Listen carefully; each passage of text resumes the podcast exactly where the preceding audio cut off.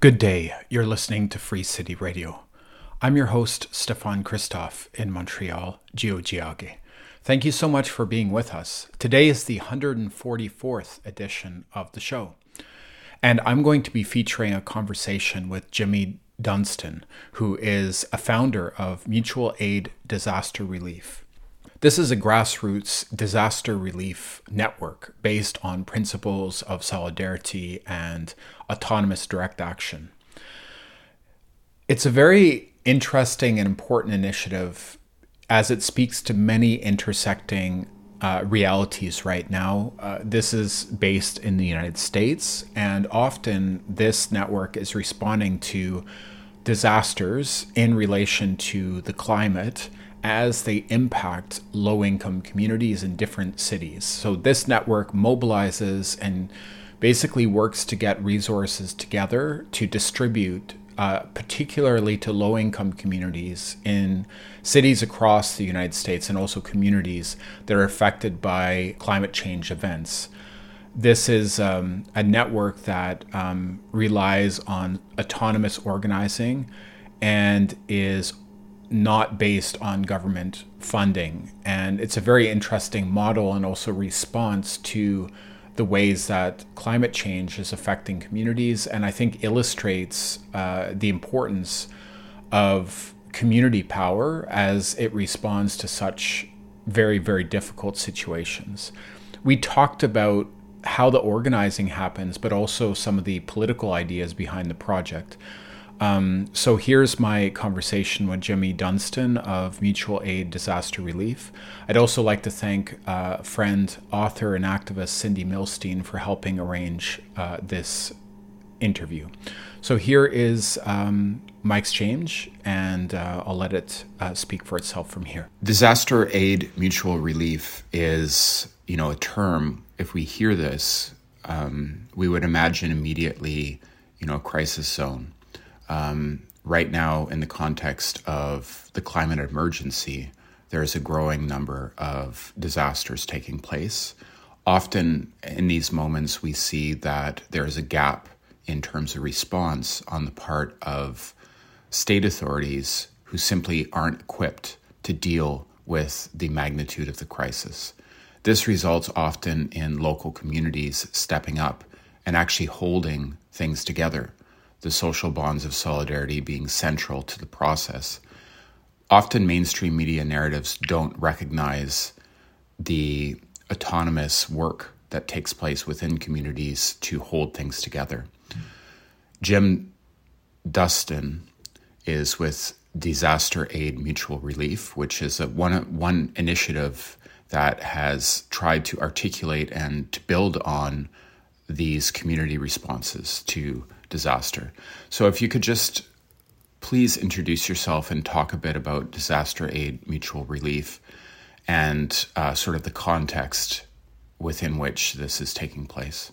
Yeah, my name is Jimmy Dunstan. I'm with Mutual Aid Disaster Relief. We're a people powered disaster response network based on the principles of mutual aid, solidarity, and autonomous direct action. And what we see time and time again is uh, the state abandons people to disaster and ruin. You know the the market you know do, is not going to come up with solutions you know for the crises that that face us, and the nonprofit industrial complex you know is um, is again you know not they're not the cavalry that's going to come in um, to rescue us in our times of need, and that more and more us all of us from below have to come up with ways to take care of each other through through whatever um, crises and disasters we face. Often, this response at a community based level is not articulated. So, uh, it takes place. It's important. It's ab- absolutely essential. If we think back to Hurricane Sandy in New York City or Hurricane Katrina, we see people organizing in response uh, at a community based level what I really appreciated about your initiative and hearing about it from a common friend of ours, Cindy Milstein, was the fact that you are articulating this response at a grassroots level, both on an organizational level, but also on a political level. Why was it important for you to do that? And could you please just share a bit more about the process of trying to put that together uh, as as a network and and and sort of the politics behind that? So, um, people's default almost almost all the time after a disaster is um, is people taking care of each other, is people defaulting back to relationships of mutual aid, and um, you know, like often what happens is um, you know it's it's not a question of whether there are spontaneous manifestations of mutual aid that arise after a crisis or a disaster. The question is is that going to be undermined by larger organizations or institutions or supported and uplifted? Um, and so we um, um, there's um, a number of you know you mentioned you know Katrina and and Superstorm Sandy and those were two examples of how there was a vibrant, uh, people powered, solidarity based disaster response, um, common ground in New Orleans after Katrina, and some other groups. Um, and then also, you know, by Sandy after Superstorm Sandy in New York and New Jersey. And um, what what we had seen was in the, there were smaller uh, examples as well, you know, of, of a similar model. Uh, but what we saw was uh, it was one location specific, one disaster specific, and each time uh, we all had to like sort of reinvent the wheel, so to speak. You know, cre- recreate the fundraising, recreate the uh, the materials, the resources, you know, and um, the volunteers, you know, the um, you know, and just um, so we kind of laid the groundwork for a permanent network to respond from below, um, based on the same principles, the same, um, but also learning from, uh, you know, building off the successes of previous iterations and avoiding the mistakes uh, uh, that were made prior. Um, and then, uh, you know, to act as both a clearinghouse of resources and information on the subject, uh, and also uh, provide backup for local spontaneous manifestations of mutual aid. Um, there's, um, you know, we don't want to um, replace or supplant spontaneous manifestations of mutual aid, but it does help tremendously to have already existent resources and volunteers and uh, body of knowledge um, to tap into. Um, and then we work hand in hand um, with affinity groups, local mutual aid groups, you know, and other uh, individuals, you know, responding to their neighbors. Just for people who are listening who might not be aware of the term affinity groups, um, mutual aid network, can you just break down a few of those terms and what they mean for you in terms of your practice? So, affinity groups is uh, a term that we've used in the global justice movement. Um, it refers to you know a small group of people that can work well with each other you know can figure out their own decision making figure out their own you know actions you know kind of independently. Um, and then that can work hand in hand with you know um, you know like a larger network or larger you know group of affinity groups you know and and so it really promotes self organization um, and and that's really important in in in our efforts because there's uh, not you know like a central authority that directs people and tells people what to do and where to go. Um, we do have you know some guiding principles and core values that unite us um, as mutual aid disaster relief, but it's a loose uh, network that um, relies on people taking initiative and and engaging in autonomous uh, direct action, and that's best when done uh, with you know a, a, crew of folks that that people trust and that you know they they they work well together, especially you know with um, stressful situations you know abounding and um, and also you know having a crew you know with you um, you know different people have different skills you know so some can you know, attend to the mental health needs of everybody involved or the physical health needs or, you know, somebody is, you know, um, able to help, you know, with with legal aspects if that comes up or, you know, across, you know, we have different skills and um, Yeah, and sometimes you know the groups are, um, uh, yeah, we we, we work mostly. You know, we combine uh, uh, consensus based collective decision making with a respect for autonomy and self determination of people involved, both survivors and everybody participating. You know, volunteering as well.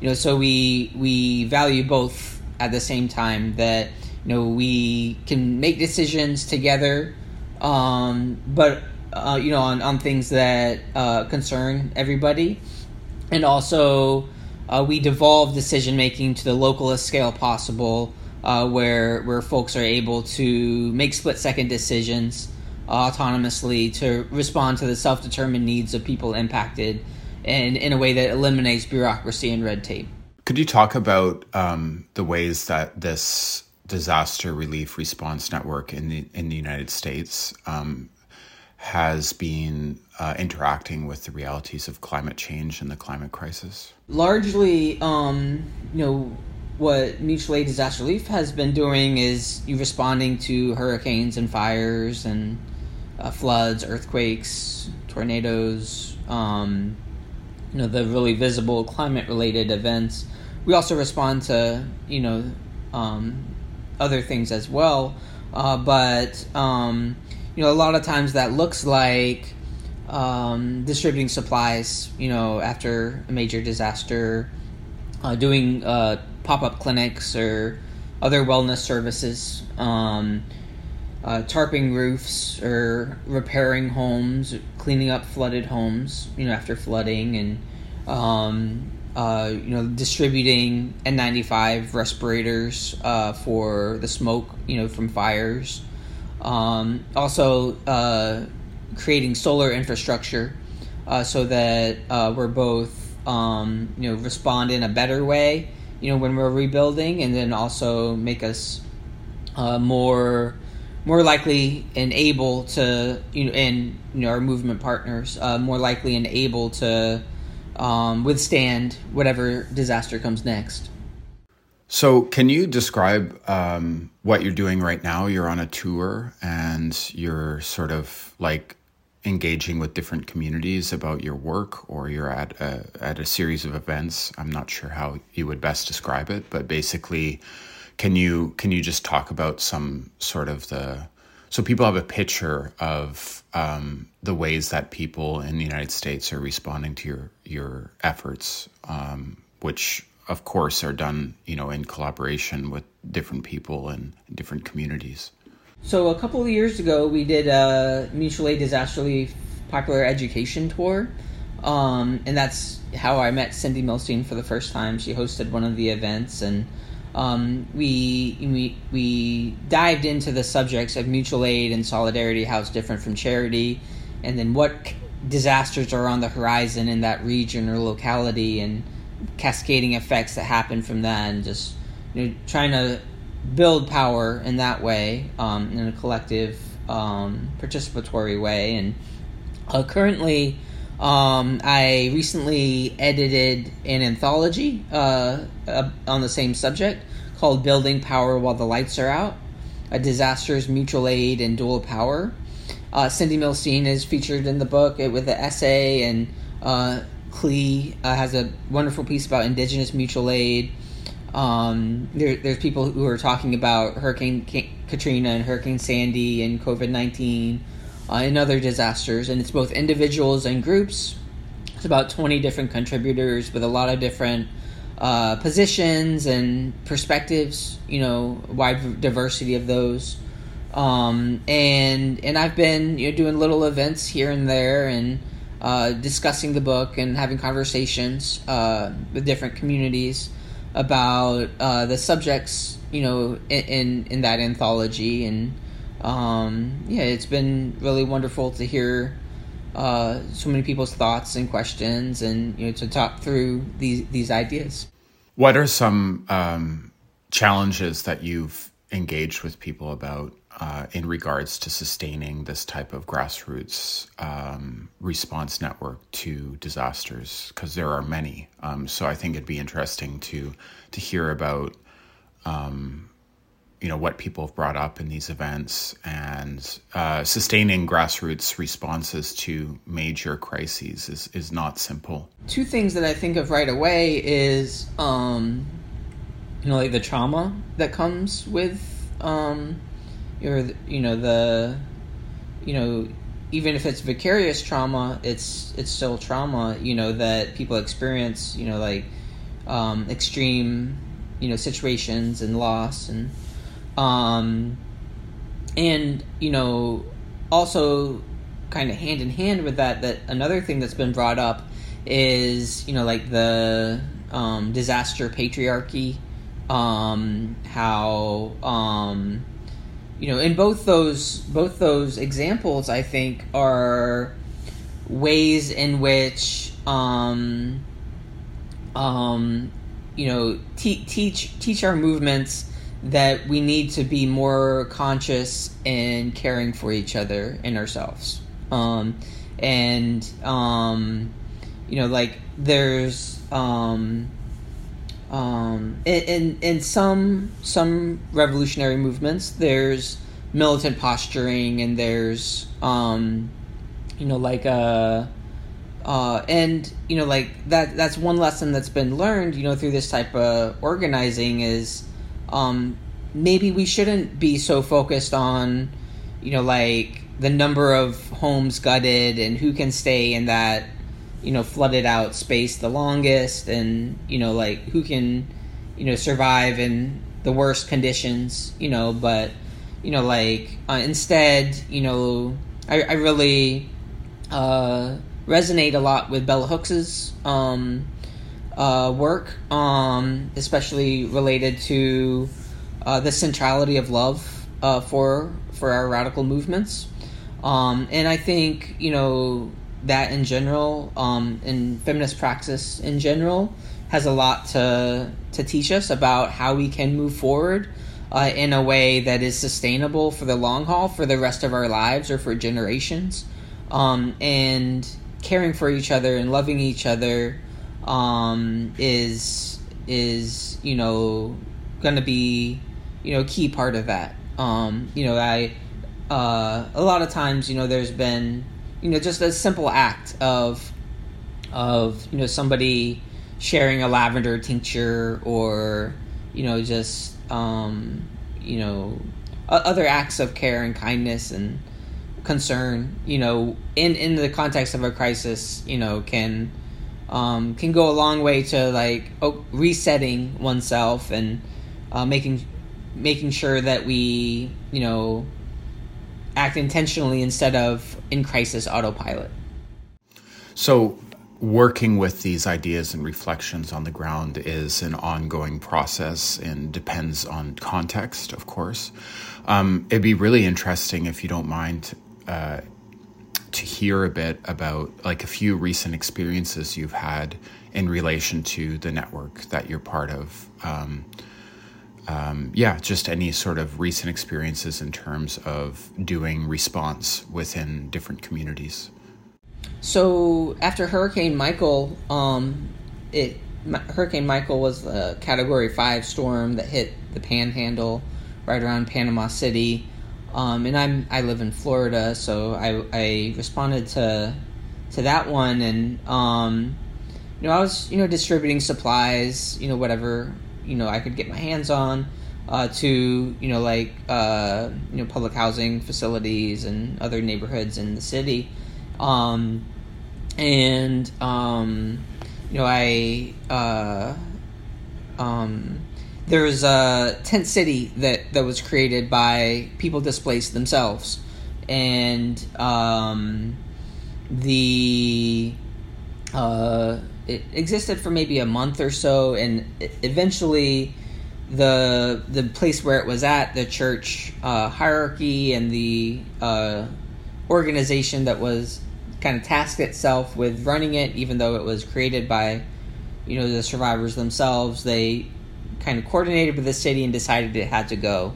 Uh, and so they, you know, at one point, you know, started bulldozing everybody's tents um, and, you know, throwing away everything. And um, there's this uh, one um, single mom um, who uh, was always looking out for the other single moms in the camp, uh, and she, um, uh, you know, would you know make sure that they had the right size diapers, or you know when when supplies were being donated, she would look out and get them what they need, whether it was gas for the generator or you know like baby supplies or whatnot, um, and. Um, you know, as they were, you know, like bulldozing people's tents and, and belongings, you know, like she got she got a, a small U-Haul to to save you know some of the family's uh, belongings and you know try to try to you know minimize the damage you know and just for people to to just get a bit more clear picture um, so this is a tent city of people who are affected by the hurricane in Panama City, and also um, when you talk about bulldozers, uh, you were talking about city officials actually coming in in the months after the hurricane to disrupt this uh, uh, area that had been set up in the city where um, people had gone to seek shelter and refuge. Mm, it was the city with the um, nonprofit industrial complex, you know, teamed up. um, I am familiar with that term and I appreciate you using it, but I also would really appreciate um, if you could share what that means from your perspective. Um, I, yeah, in this instance, um, this um, this organization um, got a lot of funding uh, for um, for that tent city and for their their work uh, for the community. Um, and then, as soon as they got that funding, uh, they you know participated in the bulldozing of the of the camp and the clearing it out. Um, and um, uh, but um, you know what I was getting at was there's this woman um, who's a single mom, you know, who is taking care of the other single moms. She got a truck to you know um, help salvage people's you know families' belongings and um, and you know they, I think that's a perfect example. You know um, you know how uh, we can find people who are directly impacted who are also taking care of each other um, and whatever our whatever our resources are are their resources. Because they they are doing you know uh, the essence of mutual aid. Um, and and you know like it's it's you know like when when we're able to find you know individuals like that you know we're um, you know we um, it just you know whether it's that or the you know the elder on the block who's who's taking care of the neighbors you know like uh, the more that we can leverage our existing resources to support that organic you know mutual aid that arises you know the better um, and another um, you know more recently um, i was uh, a couple months ago i was in new orleans and you know we last year around this time ida hit you know, on the anniversary of Hurricane Katrina. Um, but more recently, I was there. Um, uh, we con- connected, uh, organized an event with Footprint Project to create um, these mo- modular solar uh, power units um, to, you know, set up around the city uh, so that uh, they could provide emergency power. Um, there was, a, you know, a couple panels an inverter, charge controller, lithium battery backup, all contained in like a, a unit that could be moved to different locations. Um, and so then you know different different um, community spaces or mutual aid centers could host you know those um, um those units you know and um, we had uh, you know there's also a educational opportunity for people to uh, learn about solar and get hands-on experience uh, building it. Thanks so much for sharing these examples. It's really um, always great to hear about um, the sort of interface between the ideas of your network, which are so awesome, and how that implements with a local context. Um, so we'll share uh, your website um, with people, and I just wanted to thank you for taking the time to speak today. Yeah, thank you for having me. That was an interview with Jimmy Dunstan, uh, who is a founding member of Mutual Aid Disaster Relief in the United States. Uh, you can find more information uh, about this project at mutualaiddisasterrelief.org. I thought that this was a really interesting and important project to highlight as it points towards the ways that you know grassroots autonomous organizing and networks of support in communities and cities across the US are responding to uh, the realities of climate change. Often there aren't the immediate resources needed in many particularly low income communities to address uh, how you know an event like a hurricane or tornado or flooding um, as they become more and more frequent and often more intense due to climate change um, the ways that these are impacting communities speaks to very intense needs and these networks of support are coming together in interesting ways in the united states so i wanted to highlight this project. Um, I think it speaks to many intersecting issues um, today. You've been listening to Free City Radio. I'm your host, Stefan Christoff. I share a new episode every week. We air uh, weekly on CKUT 90.3 FM in Montreal at 11 a.m. on Wednesdays, on CJLO 1690 a.m., also in Tiohtià:ke, Montreal, on Tuesdays at 1 p.m., on CKUW 95.9 FM in Winnipeg at 8 a.m. on Tuesdays, on CFRC 101.9 FM in Kingston, Ontario at 11:30 a.m. on Wednesdays, and now also on CFUV 101.9 FM in Victoria, British Columbia on Wednesdays at 9 a.m.